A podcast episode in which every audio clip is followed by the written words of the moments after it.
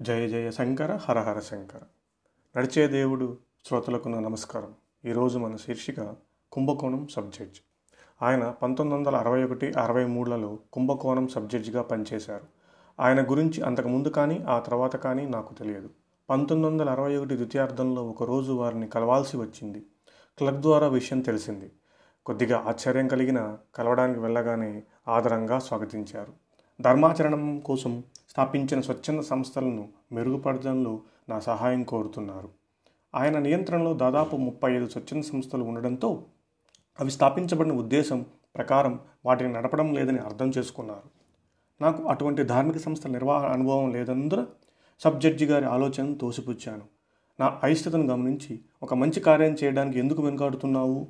ఇటువంటి సంస్థల లోపాల గురించి ప్రజలు ఎప్పుడూ మాట్లాడుకుంటూ ఉంటారు. నువ్వు నాకు హితపూర్వం తెలియదు. కానీ దైవ ప్రేరణ వల్ల నిన్ను పిలిచాను. నువ్వు ఈ మంచి కార్యంలో పాల్గొనకపోతే నువ్వు పాపం చేస్తున్నావు అని అన్నారు. నేను కాస్త కలవరపడ్డాను. అదృష్టవశాత్తు అప్పుడు కంచి కమ్మకోటి పీఠాధిపతులు జగద్గురువులు చంద్రశేఖేంద్ర మహాస్వామి వారు ఇలా ఎత్తంది గుడిలో మకాం చేస్తున్నారు. మఠం మేనేజర్ శ్రీ విశ్వనాథ అయ్యర్కు ఫోన్ చేసి ఈ విషయంలో మహాస్వామి వారి అభిప్రాయాన్ని కనుక్కోమని చెప్పాను. ఆయన తిరుగుటపాలో మహాస్వామి వారి ఆమోదాన్ని తెలిపారు. సబ్జడ్జి గారు నాకు అప్పగిస్తానన్న బాధ్యతను తీసుకోవడానికి నేను సుముఖంగా ఉన్నట్లు చెప్పాను. చాలా ఆనందంతో వెంటనే నన్ను గోవిందగుడి అప్పకొట్టిన్ అయ్యర్ చారిటీస్ సంస్థకు ట్రస్టీగా నియమించారు. నాతో పాటు మరో ఇద్దరిని ట్రస్టీలుగా నియమించారు. ఆ ధార్మిక సంస్థ యొక్క వేద పాఠశాలను విజయవంతంగా నడిపించడమే మా బాధ్యత. ఎటువంటి అడ్డంకులను ఎదురైనా జడ్జి గారు సహాయం చేస్తామని చెప్పారు. అందరి సహాయ సహకారాలతో వేద పాఠశాలను పునరు పునరుద్ధరించి డెబ్భై మంది వేద విద్యార్థులతో విజయవంతంగా నడిపాం. ఒకరోజు జడ్జి గారు నన్ను మాయావరం దగ్గరలో ఉన్న అరబిక్ కళాశాలకు తీసుకుని వెళ్ళారు. ఖురాను అర్థంతో సహా బోధిస్తున్న ఒక తరగతికి నన్ను తీసుకుని వెళ్ళి నాతో ఇలా వేదాన్ని కూడా నేర్పగలిగితే మరిన్ని వేద పాఠశాలలు ప్రారంభమవుతాయి అని అన్నారు. నాకు వెంటనే చాలా కాలం క్రితం మహాస్వామి వారు నాతో చెప్పిన వేద భాష్య కళాశాల గురించి జ్ఞప్తికి వచ్చింది. అప్పుడు నా వద్ద అంత ధనం లేకపోయినా మహాస్వామివారు దాని గురించి చెప్పగానే ఏమాత్రం ఆలోచించకుండా మహాస్వామి వారి ఇచ్చ ఇదే అయితే అటువంటి కళాశాల కోసం నేను ఏమైనా చేస్తాను అని చెప్పాను. సందర్భం వచ్చినప్పుడు నాకు తెలియజేస్తాను అని చెప్పారు స్వామివారు. ఇప్పుడు ఆ అరబిక్ కళాశాల సందర్శనంతో ఒక వేద భాష్య కళాశాలను ప్రారంభించాలనే నిర్ణయానికి వచ్చాను. తరువాత మహాస్వామి వారిని కలిసినప్పుడు ఈ విషయం శ్రీవారితో విన్నవించి సమయానుకూలంగా దాన్ని శ్రీవారే స్వయంగా ప్రారంభించాలని అర్థించాను పెదవులపై చిరునవ్వుతో స్వామివారు సరే అన్నట్టు తలాడించారు. సబ్జడ్జి గారి సహాయంతో వేదభాష్య కళాశాల ప్రారంభానికి ఉన్న మొదటి అడ్డంకులన్నీ తొలగిపోయాయి. కళాశాల పురోగతి గురించి పరమాచార్య స్వామివారికి నివేదించాను స్వామివారు చతురతతో అవును మనవారే నేను చెప్పిన మాటను వినరు. కానీ నేను చెప్పకపోయినా ఆ సబ్జడ్జి సాయశక్తులా కృషి చేస్తున్నారు అని అన్నారు. కొన్ని నెలల తరువాత మహాస్వామివారు వారు దగ్గర కళ్యాణపురంలో మకాం చేస్తున్నప్పుడు సబ్జడ్జి గారు మహాస్వామి వారిని కలవాలని కొద్దిగా సంశయిస్తూ అడిగారు. రెండు రోజుల్లో మహాస్వామి వారి వీలును బట్టి తెలియజేస్తానని చెప్పాను. జడ్జి గారి కోరిక వినగానే స్వామివారు వెంటనే కలవడానికి ఒప్పుకున్నారు. విషయం తెలుసుకుని జడ్జి గారి ఆనందానికి అవధులు లేవు. మరుసటి రోజు మధ్యాహ్నం మేమిద్దరం వెళ్ళాము. పెద్దగా వర్షం పడుతుంది. జడ్జి కారులోనే వదిలి నేను స్వామివారి వద్దకు వెళ్ళాను. శ్రీవారు ఏదో శాస్త్ర చర్చలో ఉన్నారు. స్వామివారు నన్ను చూడగానే అతనెక్కడా అన్నట్లు చేతితో సైగ చేశారు. కారులో ఉన్నారని చెప్పగానే అతన్ని ఒక చోటకి తీసుకువెళ్ళమని నాతో చెప్పారు.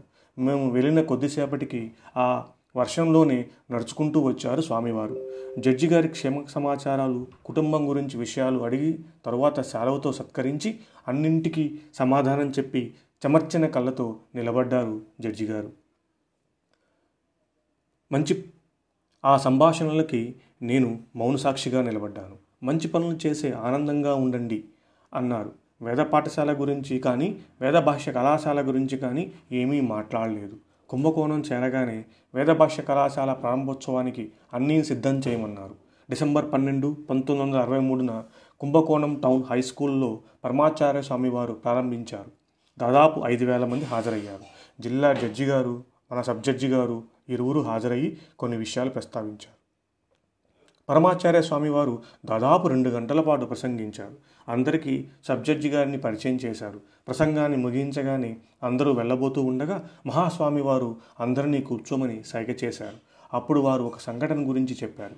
ఒకసారి ఆచార్యుల పాదయాత్రలో భాగంగా మఠం జంతువులలో ఉన్న గుర్రం పైన డంకాతో ఒక మసీదు ముందు వెళ్తున్నప్పుడు కొందరు మహమ్మదీయులు ఆక్షేపించారు. గుర్రాన్ని ఆపేశారు. కానీ ఆ గొడవ కాస్త సద్దుగుమణిగింది. ఆ గుంపులో ఉన్న ఒక ముస్లిం వ్యక్తి మరుసటి రోజు స్వామివారిని కలవాలని కోరుకున్నాడు. మంకు విరుద్ధమైన మతమని అందరూ వద్దన్న స్వామివారు మాత్రం కలవడానికి అనుమతించారు. ఆ వ్యక్తి మహాస్వామివారు ఏకాంతంగా కలిశారు. వచ్చిన అతనికి ఏ దురుద్దేశమూ లేదు. మహాస్వామివారు శుతిస్తూ తాను రాసిన శ్లోకాలను శ్రీవారికి వినిపించాలని ఆశ అంతే. అతనికి సంస్కృతం ఎలా వచ్చని అతని వృత్తి ఏమిటని మహాస్వామి వారు అడిగారు. తన తండ్రి మరియు ఇద్దరు పెద్దల వద్ద సంస్కృతం నేర్చుకున్నానని మాంసాహార దుకాణాన్ని నడుపుతున్నానని బదులిచ్చాడు. ఈ విషయానంతటిని చెప్పిన తర్వాత పరమాచామి వారు ప్రతి వర్గంలోనూ మంచివారు ఉన్నారు అని సబ్జడ్జి గారు నేను చేస్తున్న కృషిని అభినందించారు. తర్వాత సబ్జడ్జి గారు చాలాసార్లు పరమాచార్య స్వామి వారిని కలిశారు. ఆయన కొద్దిగా ఇబ్బందుల్లో ఉన్నప్పుడు ఆ విషయం స్వామివారికి చెప్తే మీ ఇద్దరికీ భగవంతుడి అనుగ్రహం ఉంది అన్నారు. సబ్జడ్జి గారు ఎప్పుడు ధర్మం కాపాడుతుంది అనేవారు. సబ్జడ్జి గారు చాలా గొప్ప పనులు చేశారు. వేద పాఠశాల విద్యార్థులు వేద భాష కళాశాల విద్యార్థులు అవసరాలన్నీ తీర్చారు. నన్ను సబ్జడ్జి గారిని మఠాన్ని కలిపింది ఆ దైవత్వమే. ఇంతకీ సబ్జడ్జి గారి పేరు చెప్పలేదు కదూ? Kumbakonam sub judge Kamaluddin. జయ జయ శంకర హర హర శంకర. స్వస్తి.